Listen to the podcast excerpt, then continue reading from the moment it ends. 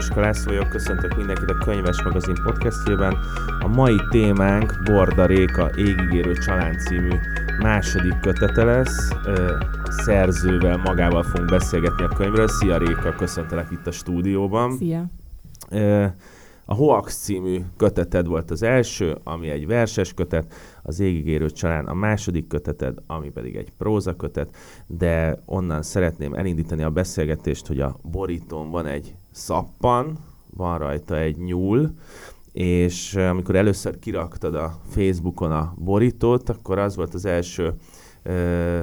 ilyen élményem, hogy úristen, valaki megírta a Fight Clubot Magyarországon, mert annak egy ilyen nagyon erős a, a poszterén egy szappan van, hogy óvatosan közeledjünk a műhöz, tehát szappan, nyúl, mit kell tudnunk erről, amit csak itt tényleg rávezetésül el lehet mondani. Egyébként jó, hogy mondod a Harcosok klubját, mert amikor a Paprita megtervezte a borítót, akkor először a barátaim is egyből ezt mondták, akkor még sokkal mélyebben ült ez a nyúl a szappanban, és pont ezért lett végül szappanosabb, hogy ne ez a harcosok klubja szappan érzés legyen, de alapból azért, hogyha nagyon úgy akarjuk nézni, akkor lehet, hogy van valami párhuzam a harcosok klubja meg a könyv között, mert mégiscsak valahol egy ilyen belső vívódásról szól, és itt valahol véget is ér szerintem a, a párhuzam. Egyébként azért van szappan rajta, mert a könyvben van is egy ilyen részlet, amikor a nagymama mossa az unokának a kezét, és azt gondoltuk a Ritával, hogy ez valahogy egy ilyen szép kép lenne, vagy szép kép lehetne a, a borítón, mint ez ilyen, hát lényegében ez ilyen lelki megtisztulás, vagy a feldolgozásnak a, a szimbóluma. A nyúl az pedig, hát az egy elég egyértelmű szimbólum, ez nagyon sokszor megjelenik a könyvben. Igen, most itt álljunk is meg, és akkor a következő lépéseket tegyük meg a könyv felé. Tehát megjelent a Hoax, amiről egy helyen azt mondtad egy interjúban, hogy nagyon sokféle dolog volt benne, de talán a személyes érintettséget kevesebb volt hogy ezt, ezt szeretném egy kicsit kibontani, hogy ez mit jelent, és most csak a hoaxra gondolva, hogy sokféle koncepciód volt, hogy mit szeretnél megvalósítani, és azokat megvalósítottad, de valahogy a végeredményben kevésbé érezted azt, hogy benne van bordaréka? Hát igen, azt hiszem lehet így mondani, mert ez egy nagyon konceptkötet volt, és nekem nagyon az volt a célom vele, hogy hogy úgy valahogy meg tudjam mutatni, hogy tudok ilyet is írni, mert előtte nagyon személyes volt a költészetem, és nagyon sok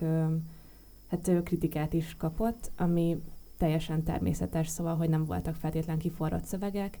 és amikor jött a lehetőség, hogy akkor ö, a Scholar Life kiadná az első kötetem, akkor úgy döntöttem, hogy az összeset így kidobom a kukába, és, és egy teljesen nulláról felépítek egy ilyen, hát egy konceptkötetet, aminek a végeredménye az lett, hogy, hogy igen, kevésbé vagyok benne én. Az első ciklusban mondjuk sok személyes szöveg van, de annyira becsomagoltam őket, és annyira átvitten fogalmaztam meg mindent, hogy tényleg ember legyen a talpán, aki megtalál engem a sorok között. Egyébként ez kell, hogy valaki megtaláljon téged a sorok között? Hát nekem emberként nem fontos, de hogyha valaki nagyon szereti az ilyen bulvár dolgokat, vagy őt az érdekli a költészetben, akkor végül is egy olvasónak fontos lehet, és ez pont ez számára a kihívás, és lehet, hogy egy olvasónak pont ez az elidegenítő benne.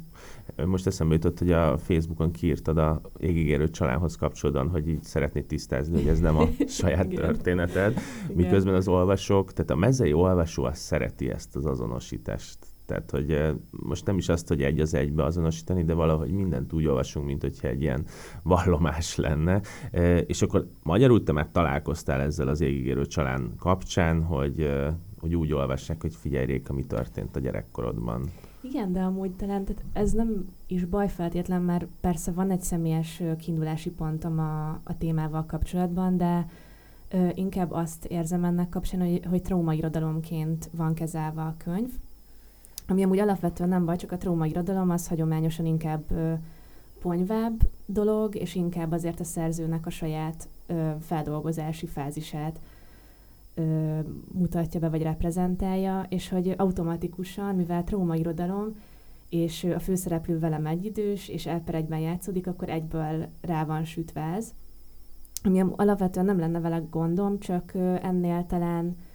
vagy hát nagyon remélem, hogy ennél talán sokkal mélyebb dolgot tudtam csinálni, ezt majd úgyis az olvasók eldöntik, meg a kritika eldönti, de nekem nem az volt a célom, hogy egy így leüljek, és akkor ilyen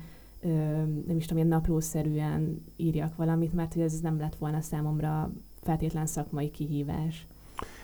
Amikor a, megkérdezik tőled, hogy figyelj Réka, miről szól az Égigérő család című könyved, akkor mit szoktál mondani? Nagyon sok mindent amúgy, de valahogy röviden úgy szoktam összefoglalni, hogy, hogy a gyermekek jogairól, vagy nem jogairól leginkább, tehát hogy hogyan bánunk a gyerekekkel, de emellett ott van még a vidék, a vidék főváros ellentét, ott van a, az alkoholizmus, a függőségek, ö, ott van egy csomó ilyen ö, generációs probléma akár, tehát hogy, hogy és ráadásul ugye az én generációmnak is a problémája, hogy mit is kezdjünk azzal, hogy egyáltalán így a, jövőbe, a jövőt hogy tudjuk felépíteni, a saját trómáinkkal hogy tudunk szembenézni, szóval, hogy általában így valahogy ilyen több téma felől próbálom megközelíteni, aztán most is igazából nem annyira sikerült, de igyekeztem valahogy így összefoglalni. Ezt azért kérdeztem, mert nekem ilyen, tehát hogyha ilyen címkét szeretnénk rárakni, te most említetted az előbb a traumairodalmat, érdekes módon egyébként én nem így olvastam. Tehát nyilván benne van a trauma, de egyébként ha bármit elkezdünk olvasni vagy nézni, akkor valahol ott lesz a trauma, tehát hogy így most így nagyon leegyszerűsítettem, de hogy nagyon sokféle történetben találhatjuk meg azt, hogy mi az a trauma, ami beindít egy történetet. Itt azért nagyon fontos a felnövés történet, amit te most úgy fogalmaztál meg, hogy a, mi van a gyerekek jogaival, de valójában ez azért fontos, hogy később majd a felnőtté válás során ezt tisztázni lehessen, illetve hát nyilván van benne egy családtörténet is, ami megint csak olyan, hogy iszonyú sok mindenre mondhatjuk azt, hogy családtörténet, amiben van egy családnak látszó család. És ez, ez mindig egy kicsit más hangsúlyt kap, hogy ezt, ezt honnan nézzük és olvassuk. Mi ez a család,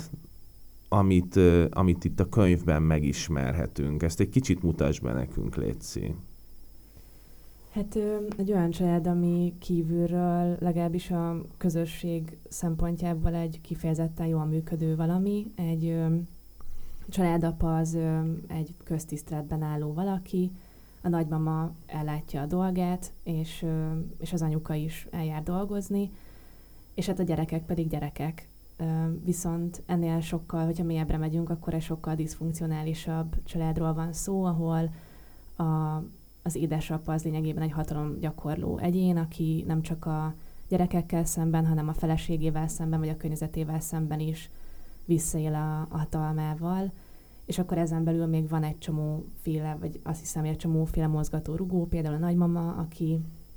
valahogy így ezen az egészen mégiscsak rajta ül, vagy így felette van, miközben mégis el van nyomva, és ott vannak a gyerekek, akik pedig folyton próbálnak kitörni ebből a hát egyelőre még csak lelki nyomorból, még kevésbé érzik a financiális nyomort, és ez ennek az egésznek így a, az egyvelege, és amúgy azt gondolom, vagy azért is próbáltam egy ilyen családot megjeleníteni, mert ez így a társadalmunk nagyon nagy részére igaz, hogy kívülről nagyon szeretjük mutatni, hogy mennyire jó minden, vagy a külvilág felé, viszont ha benézünk egy kicsit is az ajtók mögé, akkor már nagyon sok problémáról van szó, ami, ami tabusítva van. Egyébként ez tök jó, hogy ezt mondod, hogy kívülről, tehát Csongrádon vagyunk, és, és egy tök átlagos családot látunk. És ezek a családok általában tök átlagosak, és valahogy azt érzem, hogy ebből az átlagosság felől ö, meséled el a történetet, hogy valójában minden családban vannak olyan történetek, titkok, amiket nevezhetünk traumának, akik egy, amik egyébként így nagyon sok szerep családtagnak az életét befolyásolhatják. Ö,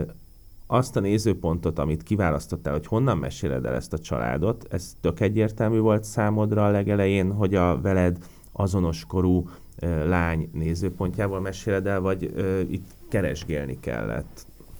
Hát abszolút keresgélni kellett.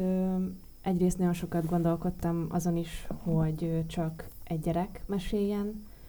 aztán valahogy bejött ez a vonal, hogy mi volna, hogyha közben a, egy felnőtt is mesélne, és akkor eleinte egyébként ő még egy terápián ült, tehát hogy egy terápián mesélte el ezeket a, az emléktöredékeit. Um, aztán az is eszembe jutott, hogy mi volna, hogy egy olyan karakterről lenne szó, aki egy ö, 40 év körüli nő, és ö, egy teljesen random dolog hatására jönne elő benne ez a trauma. Igazából nagyon sokféle dologgal kísérleteztem, és aztán valahogy azt éreztem, hogy ez, ez az, ami működik. Ö, talán pont azért is, mert az én generációmban van most egy ilyen áttörés a tabukkal szemben, tehát hogy kevésbé tudtam elképzelni azt, hogy egy kisgyerek most mit tudná erről mondani, vagy egy, egy adott esetben egy 40 éves vagy 45 éves nő. Amikor azt mondod, és ezt interjúidban is mondtad, hogy valami megváltozott azzal kapcsolatban, hogy mit lehet mondani, és ezt egyébként a könyv is tematizálja, hogy, hogy vissza kell szerezni a, a gyerekeknek a, azt a hangot, ahol, ahogyan el tudják mondani az ő történetéket hogy most egy kicsit lépjünk ki a könyv történetéből, és általánosítsunk, hogy a, a generációs élményt említettél, hogy érzed azt a magadon, meg a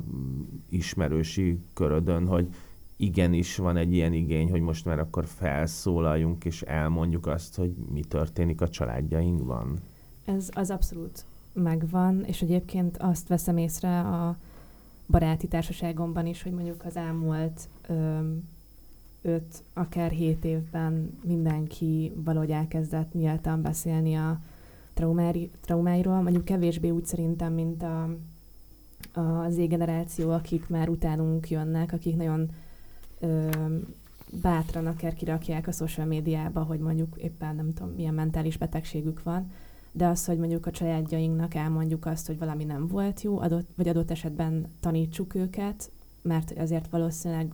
hogy ez egy ilyen egy idő után szerintem ez egy természetes folyamat az ember életében, hogy felnő, és valahogy így próbál így visszatanítani a család számára. Ugye ez, ez abszolút megfogalmazódott ez az igény, és, és még most is vannak barátaim, akik így random jönnek rá olyan traumákra, amik, amik elakadást okoznak számukra, és, és olyanok mennek el terápiára, akikről sose gondoltam volna, hogy el fognak menni, mert inkább mondjuk spirituálisabb dolgokban hisznek, de valahogy egyszerűen bekapcsol náluk az, hogy elakadtam, és valamit csinálnom kell az életemmel. Az egyik helyen azt írod, és vagyis hát Lajcsi mondja, ha fiatal is vagyok, elég vagyok ahhoz, hogy beszélni hagyjatok. Elég, hogy elhiggyétek, amit mondok. Mi, gyerekek, túl sokáig tűrtük a csitítást, a hazudozást, a sarokbeállítást, és mindezt minek? Hogy mi is beálljunk a sorba, mint ti. Hogy ne legyenek elképzeléseink, vagy ha mégis lennének, ne legyenek komolyan véve. Ránk akarjátok erőszakolni a terheiteket, amikor mi semmi más nem kérünk, csak szabadságot. Hagyjatok minket beszélni, mert ha most nem teszitek, idővel mi is ugyanolyan vigasztalhatatlanná válunk, mint ti. Ez majd, hogy nem egy ilyen forradalmi, kinyilatkoztatás az egyik szerzőtől a gyerekek nevében, hogy ez egy kicsit járjuk már körbe, hogy neked milyen a gyerekkori emléked, vagy hát milyen az emléked a gyerekkorodról, mert nekem bizonyos szempontból megvan ez az élményem, hogy bizonyos dolgokat nem lehet csinálni, de egyébként meg így visszagondolva az összes konfliktusom abból adódott a családban, az iskolában márhol, hogy ez a szabadság határaimat próbáltam letapogatni, és, és ezt nyilván soha nem fogalmaztam meg így, miközben valószínűleg erről volt szó, mert, és, és valahogy nekem ez a fontos, hogy tök természetesnek tartottam azt, hogy velem így bánnak. És most a velem így bánásban benne van a, nyilván a szobafogság, benne van az, hogy intőket kapok, meg eltiltanak az osztálykirándulástól, benne van az, hogy néha elcsattan egy-két pofon, ezt nem éltem meg akkor azért tragédiaként, mert nyilván iszonyú rossz dolog volt, meg megviselt, meg nem felejtettem el, de valahogy a rendszer részének láttam akkor, hogy neked a gyerekkori emléked az, az milyen? Hát abszolút hasonló, de kevésbé, tehát hogy engem nem, nem pofoztak fel, meg nem állítottak sarokba, de ö, így alapvetően családi részről is inkább azt láttam, és annak ellenére, hogy nagyon-nagyon kedvesek, aranyosak a szüleim, de hogy mégis az ő generációkban benne van az, hogy ö, inkább, ö, tehát hogy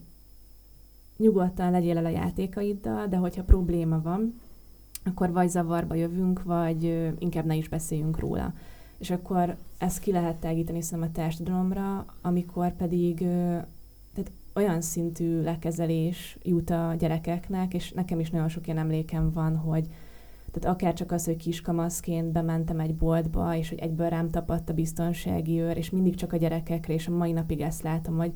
bemegyek 29 évesen, venni valamit, nem néz meg a biztonsági őr, de ha utána jön egy 11 éves, akkor megy utána egyből. És hogy ez miért van? Nyilván lehet benne persze az is, hogy kiskamasz, és akkor majd biztos neki kell, tehát nincs még elég pénze, és akkor biztos le fogja nyúlni, nem tudom, a rúst, de hogy azért ennek nagyon kicsi esélye van, mivel bejelez a ö, biztonsági rendszer. De hogy, ö, hogy nagyon sok ilyen emléket tudnék mondani, és egyébként akár a közoktatásból, ami szintén szerintem nagyon ára van még a mai napig ráállva, hogy látják a gyerekeken azt, hogy frusztráltak, hogy valami gond van otthon, és nem, tehát eszükbe nem jut az a tanároknak, nyilván el is vannak terhelve,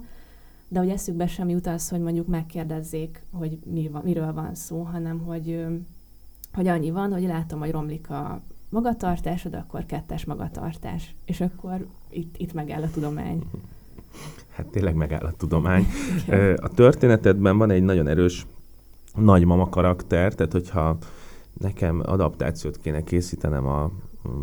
regényedről, akkor ez biztos, hogy egy ilyen óriási nagy öreg filmszínésznőt választanék rá, mert, mert hogy tényleg ilyen nagyon erős a, a karakter. É, és ezt csak azért mondom, mert az ő története, hogy az ő család története az, ami majd meghatározza, hogy a fiai hogyan viselkednek, illetve hogy az unokája unokájával hogyan viselkednek ebben a történetben. Tehát ő lesz az az origó, ahonnan minden elhallgatás meg elnyomás elindul valamilyen szempontból, és, és mégis egy nagyon erős női alak.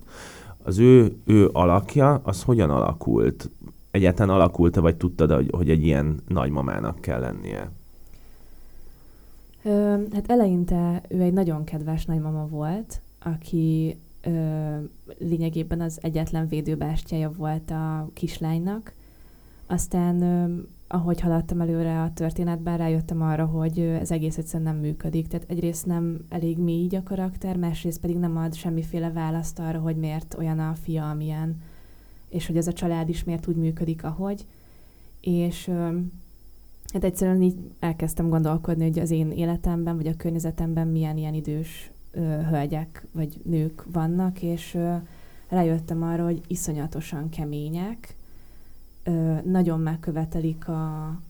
a saját szabályaikat, vagy a szabályoknak a betartását, és, ö, és mind azért, mert valahol nem választhatták a sorsukat. Tehát, hogy, hogy vagy azért, mert a férjük valamilyen függőségben szenved, és muszáj volt nekik ö, ö, családfenntartónak lenniük, vagy legalábbis a család, családra vigyázniuk, vagy pedig a történelmi traumák miatt, tehát adott esetben ugye a szocializmus legmélyebb bugyrai miatt, amikor is nekik vagy akkor kellett felnőniük, vagy akkor voltak fiatalok. És ide hozok egy idézetet is. Nagyanyámat egyedül akkor láttam rágyújtani, pedig lett volna rá alkalma akkor is, amikor lenácizták, amiért csendőr volt az apja. Igaz, nem tudhatta, hány doboz ment el utána. Megérintette a frizuráját, és helyre tette a rakoncátlan szálakat. A családjára igen, de a megjelenésére egy rossz szava sem lehetett senkinek. Hogy ez, a, ez az erős nő, aki hirtelen egy ilyen mondatban rögtön így a magyar történelemnek a közepén találja magát, itt innen nézve tök egyértelmű, hogy, hogy miért egy ilyen szikár és, és kemény nő, aki milyen családtörténetet hordoz magával, viszont viszont neki is van egy konfliktus helyzete azzal, hogy, hogy mit kezdjen a gyerekeivel, hogy, hogy miért Marokot, aki a, a, a városban egy ilyen elismert alak, de egyébként pedig egy, csapodár, ivó, elnyomó, toxikus figura, miért őt szereti a legjobban, vagy miért emeli ki őt. Hogy az ő viszonyuk, az, az honnan kezdett el alakulni, hogy, hogy egyfelől a, ő a kedvencem, másfelől meg ugye hogyan nézek el az ő története mellett, és hogyan nem akarok beleszólni az ő történetébe. Bizonyos értelemben, ha jól értem, akkor a, az elbeszélőkkel szemben Marok az megkapta azt a szabadságot, hogy gyerekként vagy a saját felnövésében ezt a szabadságot megélhesse, amivel társadalmi szinten nem élt vissza, tehát a nyilvánosságban, vagy a, a, a közéletben, viszont, viszont a magánéletben, vagy a családi életben meg abszolút visszaélt. Hú, hát most így vissza kell emlékeznem egy kicsit, hogy ez hogyan, hogyan is alakult. Van az Égigérő család című regény, majd ajánlom elolvasásra. Újra olvasom egy kicsit. Hát igazából az, az volt bennem, hogy és pont így a, a nagymama generációjával kapcsolatban, de egyébként szerintem ez az egész uh, társadalmunkra elmondható, hogy iszonyatosan könnyen tudunk lehasítani érzéseket, és nagyon sokszor vagyunk egy ilyen, egy ilyen kognitív zavarban, tehát hogy, hogy így mindenféle tekintetben, tehát hogy nagyon sokszor el, elkövetjük mondjuk azt, hogy ö, tudjuk, hogy mondjuk nem kéne elmenni egy, vagy elfogadni egy bizonyos összeget, ha mondjuk politikusok vagyunk, de hogy meg tudjuk azt magyar, azzal magyarázni, hogy ezt azért tesszük, mert jobb lesz a népnek mondjuk. Uh-huh és hogy ez ilyen iszonyatosan mikroszinteken is megvan szem a társadalomban, és a nagymamánál pedig, és főleg abban a generációban ez különösen jól működik szerintem, hogy annyira idegesen tudnak reagálni arra, hogyha valaki ö, egy kicsit is érzelmesebben ö, irányul feléjük, mert egész egyszerűen nem, nem tudnak mit kezdeni ezzel, hogy beszélni az érzéseikről. És hát azon gondolkodtam, hogy, hogy ezért azt elmondja a nagymama a regényben, hogy Marok volt az, aki azért egy ilyen erőszakosabb pillanatban fogant meg, és hogy mennyire érdekes lenne eljátszani azzal, hogy, hogy akkor ez az ilyen kognitív zavar, hogy akkor őt kéne igazából utálni, vagy valamilyen szinten megvetni, vagy ő neki kéne egy rossz emléknek lennie benne, és mégis ezt így lezárja, és próbálja minél, mint hogy ki akarna nevelni ezt a bűnt Marokból, aminek pont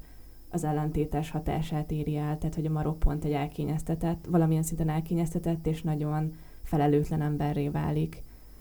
A, miközben olvastam a könyvedet, felállítottam egy családelméletet rögtön, mm. mert nem, mert nagyon sok szempontból, tehát az, hogy három generáció jelenik meg a történetedben, így nyilván egy csomó ponton bevonzotta az én három generációs történetemet, és nem szeretem az ilyen beszélgetésekben az ilyen személyes analógiákat, de apám az nagyon hasonlóan volt kezelve a családban, mint Marok. Tehát, hogy, hogy tényleg milyen izé, ügyes, okos, izé, mennyire szeretik, milyen jó fej, és akkor a háttérben meg mi tudtuk, hogy milyen az élete. És ezt csak azért hozom föl, mert mi nagyon sokat beszéltünk arról így utólag, hogy kinek hogyan alakult a története a saját családunkban és mindig azt láttam, hogy minden generáció hoz magával egy családfogalmat, hogy éppen ők hogyan. A nagypapám az ilyen nagy család, vidék, összegyűlünk vasárnap, és az megkérdőjelezhetetlen, hogy vasárnap az egész család ott ül a fa alatt, és eszi a húslevest. Jött a második generáció ehhez képest, aki valamit ebből átmentett, ami, ami biztonságos, mondjuk a vasárnapi ebédet és a húslevest és a rántott húst, de már nyilván azt az értelmezést egy az egyben az idő múlásával nem tudta magával hozni, meg az a generáció is látta azt, hogy mik a hazugságok benne. És valahogy így, így örökítjük át azt, hogy mi a család, miközben, és min, minden, minden generáció megpróbálta megfogalmazni, hogy mi a tökéletes család a számára. Miközben egyik generáció sem csinálta meg azt, hogy, hogy azt úgy próbálja meg elfogadni, ahogy van. És ezt csak azért mondtam el, mert az égigérő családban én ezt érzem, hogy a, a, az elbeszélőnk, ö, aki egyébként egy, most ez nem tudom, hogy spoiler terhes lesz, hogy, hogy, Spoiler. hogy, hogy ő ott találja magát, miközben az emlékeivel küzd, ott találja magát, hogy egy családalapítás küszöbén áll, és, és neki is valahogy meg kell fogalmaznia, hogy mi a család. És én a, a könyvedből azt vettem le, hogy sohasem egy családról beszélünk, hanem családokról beszélünk, még egy családon belül is, mert mindenki máshogy gondol rá, és, és az összes konfliktus abból adódik, hogy az adott időben, amikor valaki gyerek, és megismer egy család fogalmat, az, az hogyan kerül konfliktusban a következő generáció család fogalmával. Ezt nem tudom, hogy értető-e, de, de, tudom, hogy, tudom de hogy erről mit gondolsz, hogy, hogy, hogy folyamatosan változik? Most nyilván a közéletünkben is az elmúlt, nem tudom, egy-két évben újra az a téma van, hogy mi a család. Tehát, hogy ez, ez valamiért iszonyú fontos, ahelyett, hogy azzal foglalkoznánk, hogy oké, okay, A meg B szereti egymást, fölneveli-e közösen a gyereket, vagy nem, vagy egyébként fölnevelhetni a gyereket akkor is, hogyha már nem szeretik egymást. Tehát, hogy, hogy valahogy nem ilyen személyközpontú a dolog, hanem így felülről ezt a családfogalmat, hogy mindenre megpróbáljuk ráerőszakolni. Hát most nekem erről két dolog jutott eszembe. Az egyik így valahol így próbál arra válaszolni, amit kérdeztél, hogy mi, a, mi is a család. Én szerintem persze van egy ilyen megfogalmazása a családnak, hogy, hogy akkor így a vér kötelék úgymond, tehát hogy a genetika, de én azért mondjuk azt látom, hogy ha tágabban nézzük, akkor nagyon sokszor a nagyon közeli barátok is lehetnek, és pont azért gondolom így, mert szerintem egy igazán jó családnak pont az a lényeg, hogy fogadjuk el egymást, és szeressük egymást úgy, amilyenek vagyunk, és nagyon sokszor azért ezt ilyen nagyon szoros barátoknál is lehet érezni, és én is a legjobb barátaimmal azt érzem, hogy tudom azt, hogy 80 évesen is fogjuk egymást pelenkázni, hogyha kell, és, és valószínűleg mondjuk az egyik unokatesom az nem fog jönni, uh-huh. de mhm. hogy a barátom az jönni fog, vagy a valamelyik haverom. És hogy ezt, hogy én ezt már egy családként, vagy egy családfogalomként tudom elkönyvelni magamban, és a másik, ami eszembe jutott, miközben ö, így mondtad, és ö, csak így fel se lett bennem, a, egy tanárom mondta még annó, hogy ö,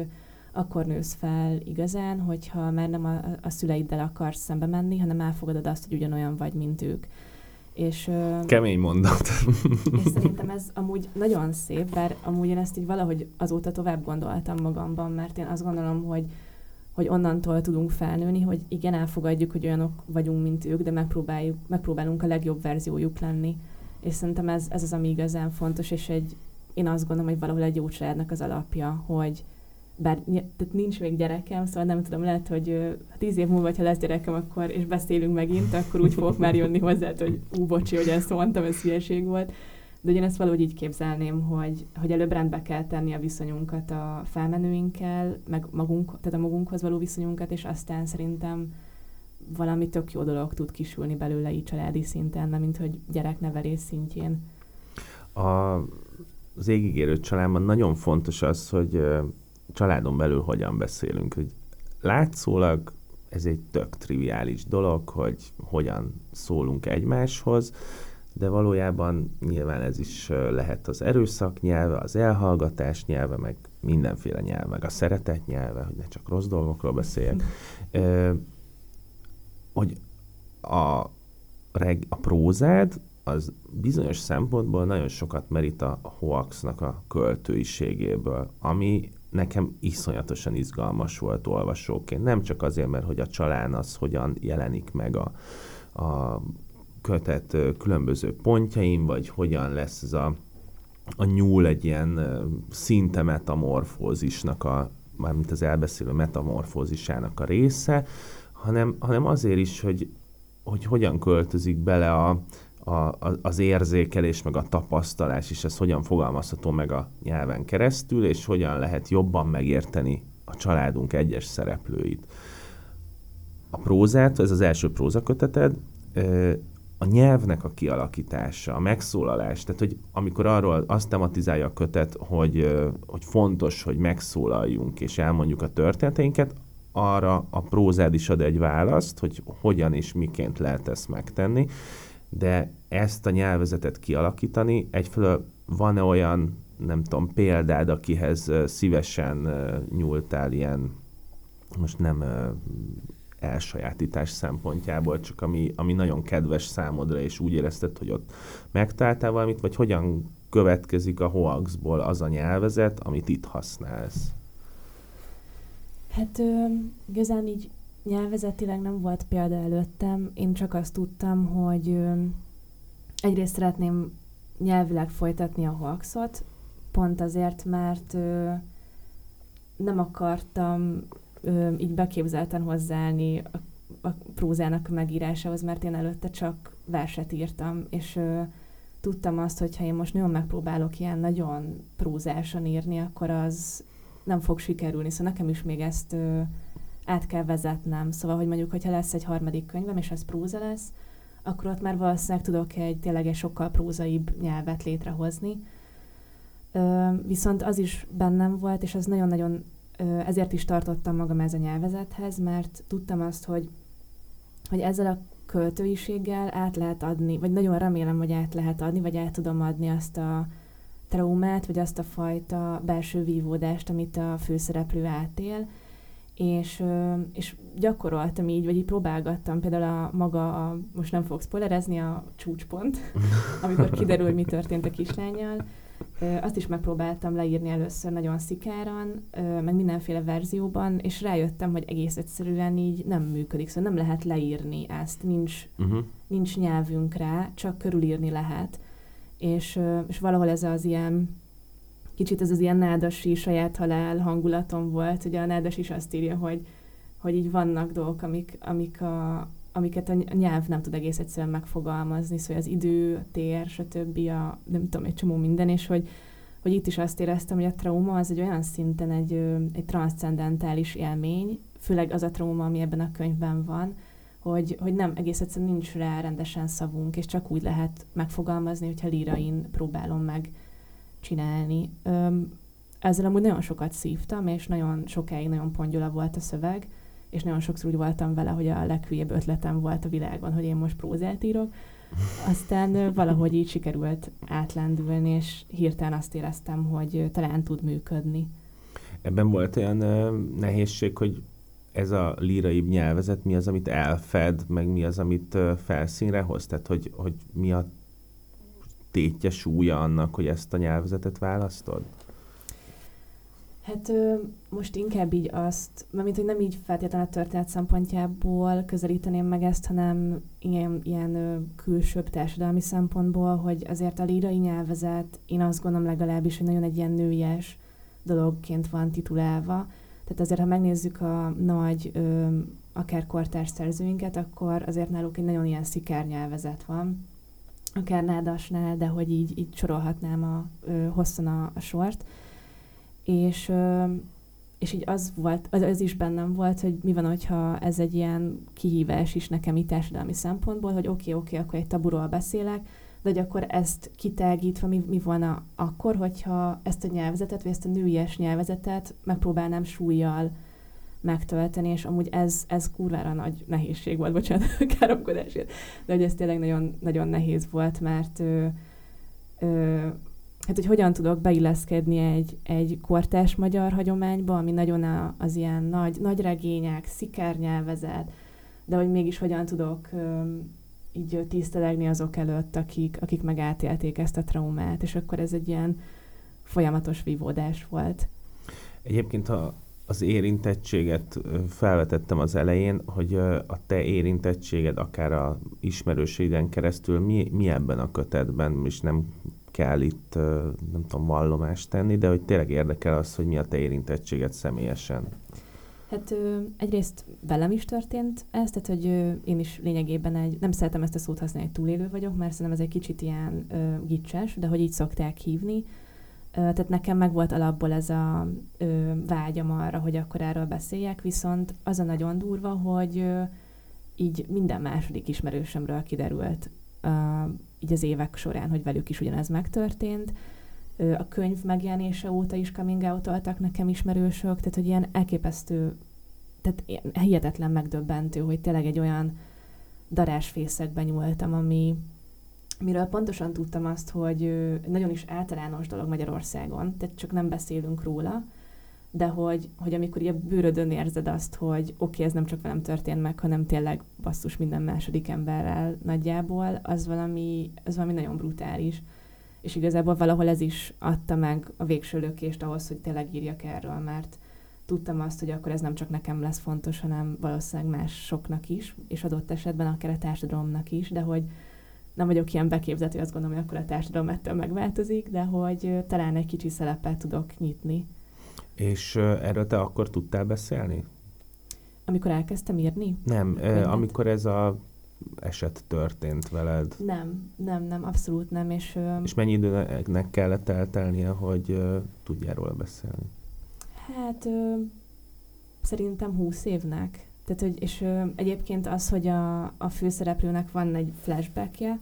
az, az, az igazából valahogy ilyen személyes dolog, szóval nekem is egy flashbackkel indult ez az egész, és akkor jöttem rá, hogy így itt valami nagyon nem stimmel. Üm, és egyébként nagyon sok ismerősömnek is, hogy, hogy akikről most beszéltem, egyiküknek sem, egy-két kivételt leszámítva, egyiküknek sem az volt, hogy, hogy ők ezt tudták gyerekkoruktól, és akkor ők úgy nőttek fel, hogy akkor én ezzel tisztában vagyok, hanem mindenki, ahogy így, ez a jó kis lehasítás, ez az ilyen jó kis rárakunk egy csomó földet és lenyomjuk, ez nagyon működött náluk is, meg nálam is, szóval, hogy és ez, az, azt gondolom, nem is gondolom, ez, ez egy tény, hogy ez egy ilyen tényleg ez egy ilyen társadalmi szintű dolog, tehát hogy én nem, nem azt látom, hogy afelé haladunk egyáltalán, hogy, hogyha egy gyerekkel ez történik, akkor ki tudja mondani. És jó lenne, ha afelé haladnánk, és mondjuk így meg lehetne tanítani a gyerekeket arra, hogy így figyelj, bármi van, mondd el nyugodtan. Tök mindegy, hogy mi, ha láttál egy ufót, azt is mondd el nyugodtan, el fogjuk hinni neked. Ez olyan érdekes, hogy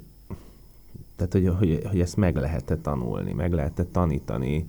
gyerekeknek, hogy elmondjanak mindent, mert egyfelől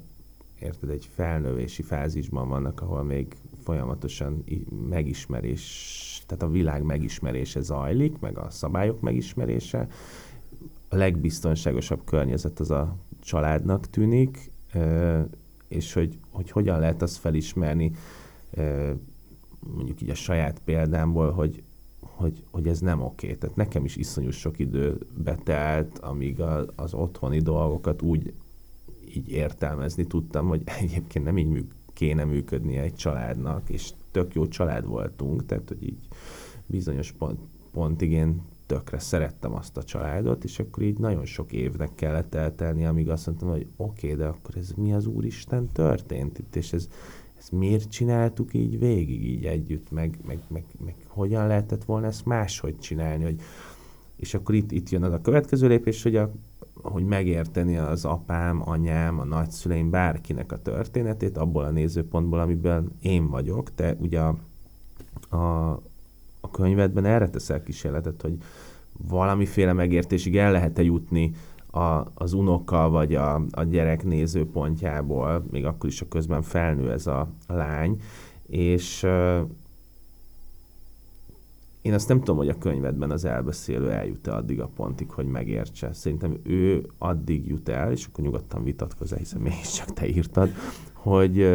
hogy ő a saját történetét azt elég jól megérti, és,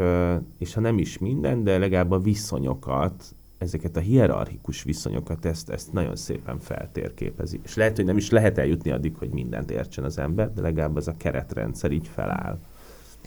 Ö, igen, egyébként szerintem ezt jól látod, mert én ott akartam elbúcsúzni a főszereplőtől, amikor már nagyjából elfogadja, vagy el is fogadja, mert hát a, a nyullal így úgymond egyesül. Ez most nagyon furcsán hangzik annak, aki nem olvasta, de... Akkor itt egy zárójelet nyissunk a nyúlnak, mert arról akartam beszélni, csak e, nyissunk akkor egy zárójelet a nyúlnak. Hát ez a nyúl, ez lényegében a, a traumának a kivetülése, ami, ami folyamatosan üldözi mindenhol és, és mindig, és teljesen váratlan helyzetekben, mint egy jó öreg traumához illik. Tehát, hogy, hogy azért ez nem, nem olyan, hogy ülsz a kávézóban és gondolkodsz a traumán, és akkor így, na akkor volt ez a trauma, hanem nagyon sok esetben úgy működik, hogy akkor mész az utcán, leesik egy falevél, és akkor így nézed, és így egyszer csak így beugrik egy full random olyan emlék, aminek nem kellene ott mm-hmm. lennie, vagy olyan ember, akinek nem kellene ott lennie. És hát ez a nyúl, ez úgy voltam vele, hogy ez egy talán egy jó allegória lenne erre az egészre, mert azért a nyúl mégiscsak egy préda állat, és hogy azért így, akárhogy is nézzük, semmi hatalma nincsen, szóval, hogy kicsi az esély annak, hogy egy nyúl le tud győzni egy rókát adott esetben. Vagy egy, vagy egy vadászt. Kivéve a gyaloggalobban. Igen. Vagy a tapsi napsi. Vagy a tapsi, igen, vagy a Doni Dárkóban. Mennyi nyúl. Igen. De öm, igen, szóval, hogy azt úgy gondoltam, hogy ez, ez egy ilyen jó öm, állatka lenne ehhez. Egyrészt, másrészt ö, olvastam még a, az Edward Szentobinnak a Patrick Márózát, ami, amit imádtam, ö, az is, tehát ez ilyen elképesztően kurva jó az a ö, regénysorozat, és egyébként pont ö, hasonló témáról szól. És ö, ott ö,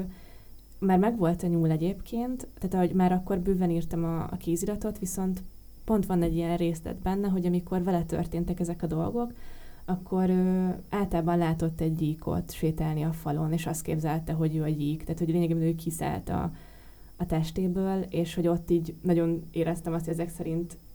talán tényleg így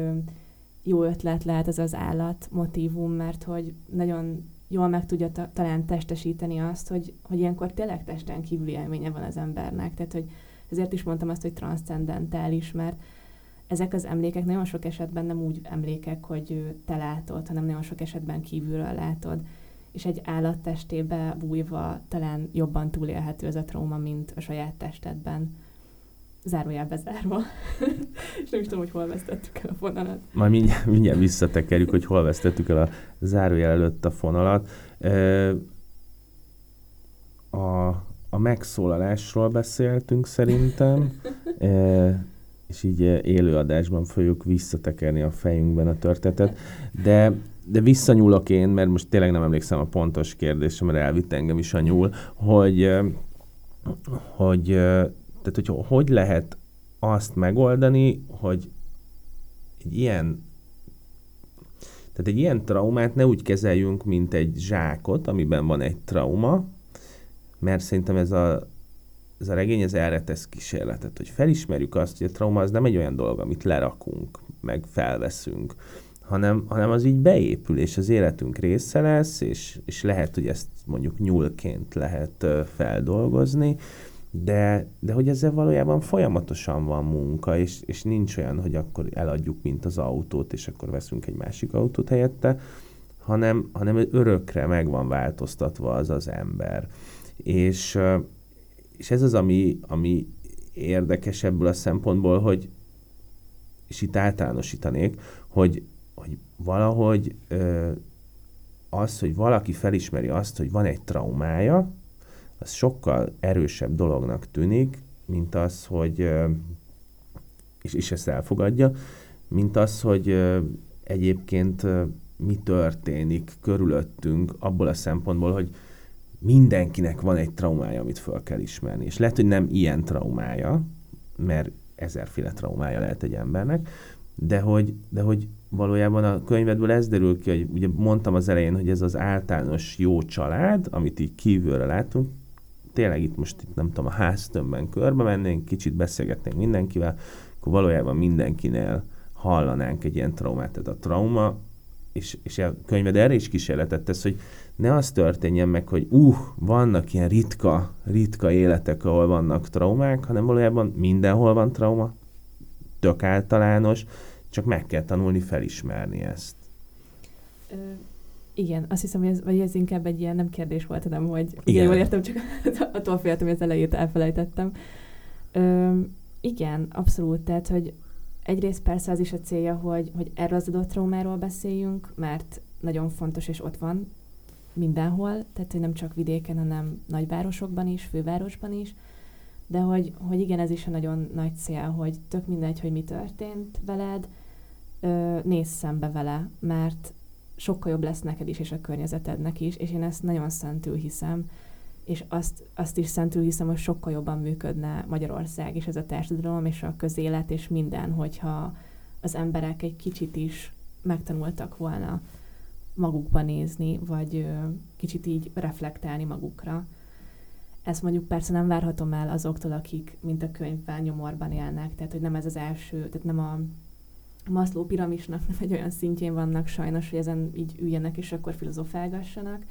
de ha ez akár mondjuk kívülről vagy felülről jöhetne egy ilyen, tehát hogy ahogy mondtad is, hogy most felülről jön ez a nagy valami, hogy a család az család, ha felülről jöhetne valami bármi olyan, hogy egyáltalán olyan ö, mentális szolgáltatások vannak full ingyen és könnyen igénybe vehetően, amik így tényleg nagyjából mindenhol elérhetők, vagy nagyon sok helyen elérhetők, akkor így szerintem tíz éven belül sokkal jobb lenne a helyzet. Tehát jelenleg, hogyha te egyetemista vagy még, tehát hogy mondjuk még nincsen stabil kereseted, akkor így szinte lehetetlen eljutnod egy, egy szakemberhez, hogyha rájöttél egyetem bármilyen traumára, vagy megakadtál, tehát az is lehet, hogy egész egyszerűen egy szar munkahelyen vagy, és depressziós vagy ettől az egésztől, és nem tudsz tovább lépni.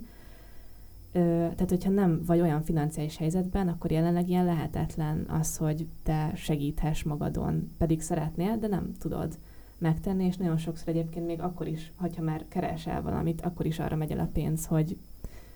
a lakbér meg minden egyéb. Tehát, hogyha ez megvalósulhatna, akkor már sokkal jobb lenne minden. Most egy kicsit elkanyarodtam, egyéb elkalandoztam, bocsánat, de... Semmi baj. A... Egyéb a forradalmár belőlem. Helyes. Hogy eddig kerültem azt a kérdést szándékosan, hogy ez mennyire egy női történet, ezt az elején se soroltam fel. És azért nem soroltam fel, mert nyilván férfiként olvastam,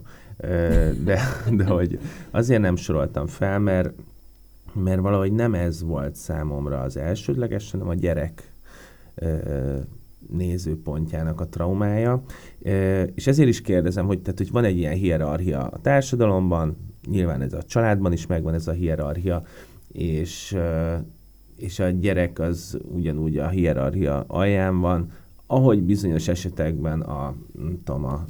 társadalom történetben jól ismerhetően a nőnek a hangja is, vagy nézőpontja is. Melyiket nehezebb megszólaltatni, az elnyomott gyerek hangját, vagy az elnyomott nőnek a hangját ebben a ö, regényben?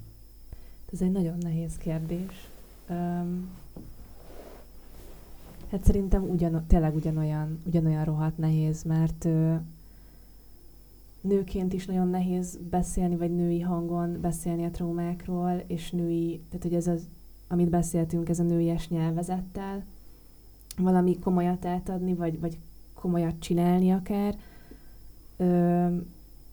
de, hát a, de hát a gyerekhang is olyan, hogy, tehát, hogy egyáltalán az, hogyha mondjuk egy gyerekhangot megszólaltatsz, az egyből komolytalan. Tehát, hogy, hogy ha mondjuk nagyon gyerekként akartam volna megírni ezt a könyvet, akkor nagyon nehéz lett volna ö, komolyá tenni a traumákat, vagy amiket elmond. Mert mondjuk egy gyerek, amit mond, az általában egyből megkérdőjelezhető, mert hát nagyon sokszor az van, hogy a gyerekek ezek képzelegnek, meg így még a kis világukban vannak, de közben nincs is meg még feltétlen az a, az a nagyon kifinomult nyelvezetük arra, hogy, mit, hogy el tudják mondani, hogy amúgy mi a franc is történt velük. Tehát ö, igazából szerintem mindig, hogyha van egy elnyomottabb réteg, az mindig rohadt nehéz megszólaltatni, és főleg azért, mert ő szerzőként nagyon nagy súly van rajtad, vagy nagyon, ö, nem jut eszembe most a rendes kifejezés, de hogy ö, felelősséged van azok iránt, akik, akik nyelvén, vagy akiknek a hangján megszólalsz. Ezt azért is kérdeztem ezt a gyerek-női nézőpontbeli különbséget, mert a, azt is valahogy így érzékeltem, hogy a felnővés történet, ez a gyerekből nővé válás, ez valójában ebben a mm, családon belüli elnyomásokból is alakul. És e, ez szerintem iszonyú durva dolog a könyvedben. Tehát, hogy nem az van, hogy valaki megszületik kislányként, és,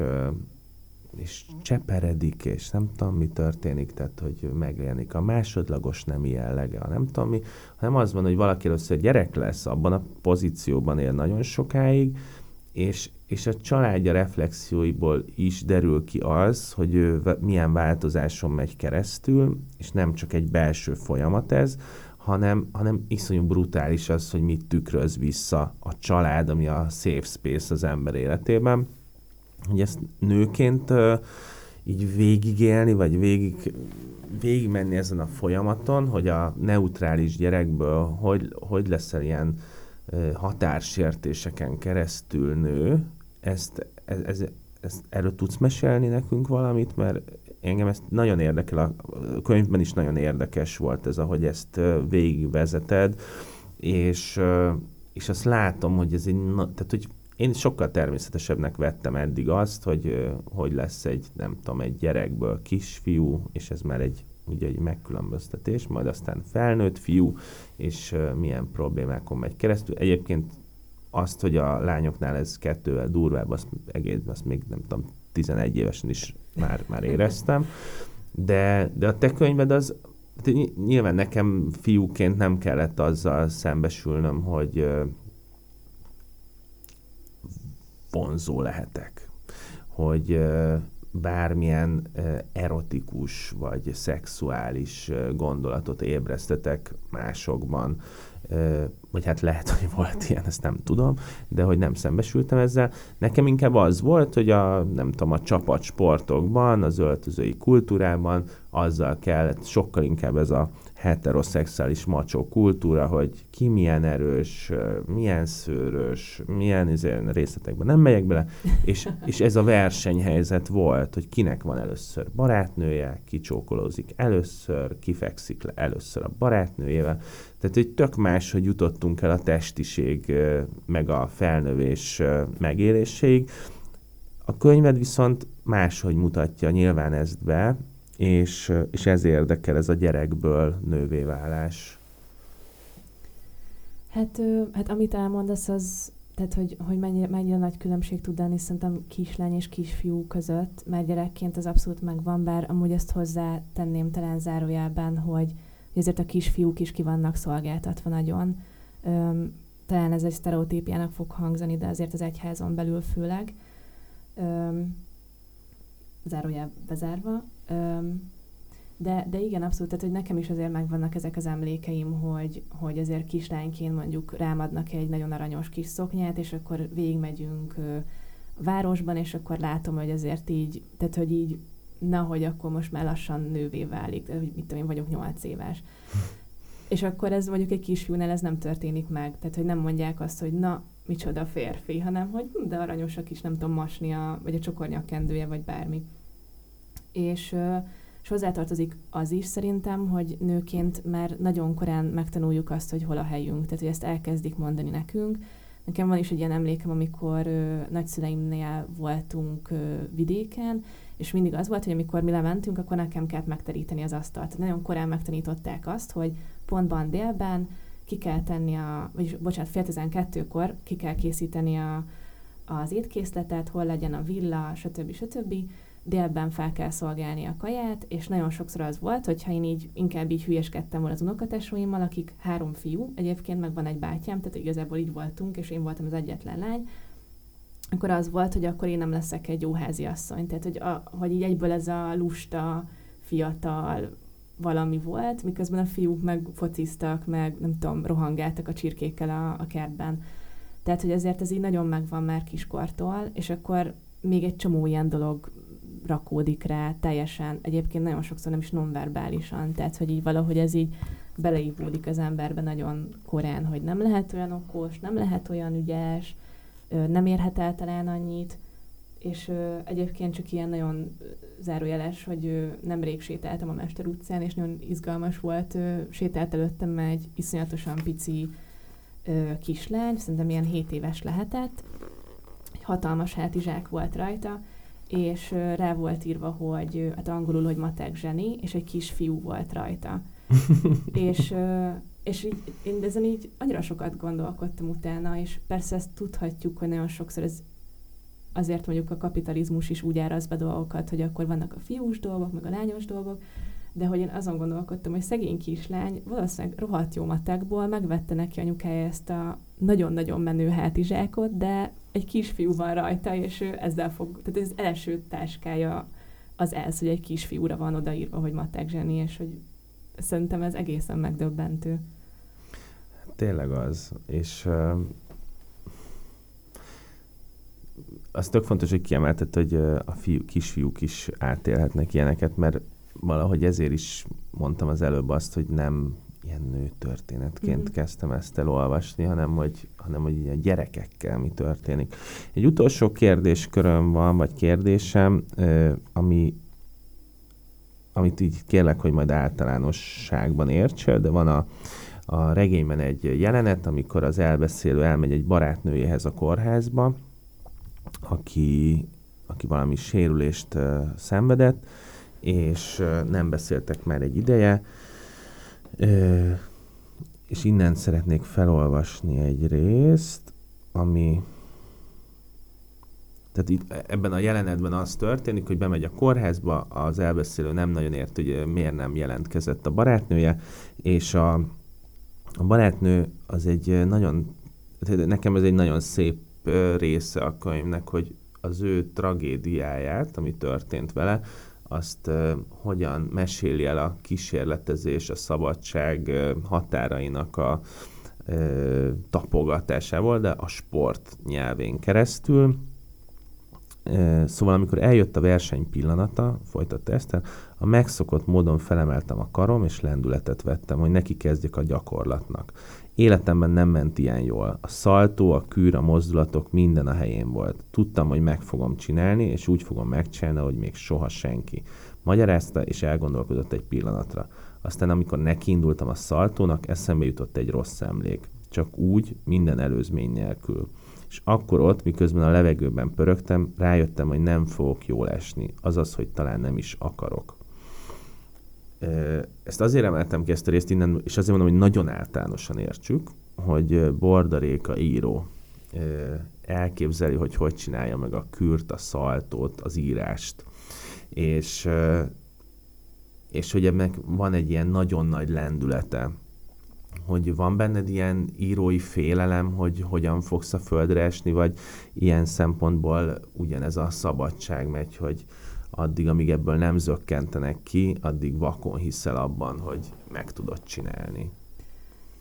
Hát én nagyon az a típus vagyok, aki folyton azt gondolja, hogy nem fog jól földet érni. És ez nagyon párosul nagyon sokszor egy ilyen elképesztő, idegesítő makadsággal. Nem, nagyon nem jó páros. De, de igen, én íróként abszolút ilyen vagyok, és én nagyon meg is voltam döbbenve, és a mai napig meg vagyok döbbenve azon, hogy kijött a könyv, és mondjuk te is megkerestél, hogy jöjjek beszélgetni erről, vagy hogy, tehát, hogy így, így kapok azt gondolom legalábbis eddig pozitív visszacsatolásokat, mert én úgy adtam le egyébként a kéziratot a, a szkolárnak, hogy én szerintem egy ilyen két órán keresztül sírtam az akkor még a vőlegényemnek, hogy, hogy ez borzasztó, és hogy nem is értem, hogy mit csináltam itt, és hogy utálni fogja mindenki, és izé. És persze az, hogy ha mondjuk kap valaki jó kritikát, ez nem feltétlen annak szól, hogy jó a könyv, hanem nem tudom, sok mindennek szólhat.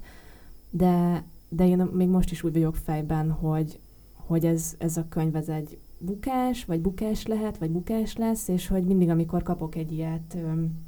egy ilyen visszacsatolást, akkor nem is igazán tudok vele mit kezdeni, mert én még fejben még mindig pörgök ott a, a kűr közben, és, és valahogy így úgy képzelem, hogy akkor majd így rosszul esem. De aztán ilyenkor talán mégis földet érek, ami amúgy jó érzés. Köszönöm szépen, hogy ez, ezekről mind beszélgethettünk. Borda Réka volt a Könyves Magazin podcastjának a vendége, és az Égigérő Család című regényéről beszélgettünk, ami a Scholar Live sorozatában jelent meg. Javaslom mindenkinek elolvasásra, mert iszonyú izgalmas és szép könyv. Egyébként ezt még nem is mondtam el, de akkor így utoljára, amikor már úgyse tudsz megszólalni, hogy minden traumája ellenére, ami, amiről itt szóba került ma, hogy ez egy nagyon szép könyv, tehát hogy nagyon jó olvasni, és erről nem beszéltünk, de ezt majd mindenki tapasztalja meg olvasás közben. Köszönöm szépen, Réka, hogy itt voltál, Köszönöm. és köszönjük a hallgatóknak is a figyelmet, viszont hallásra.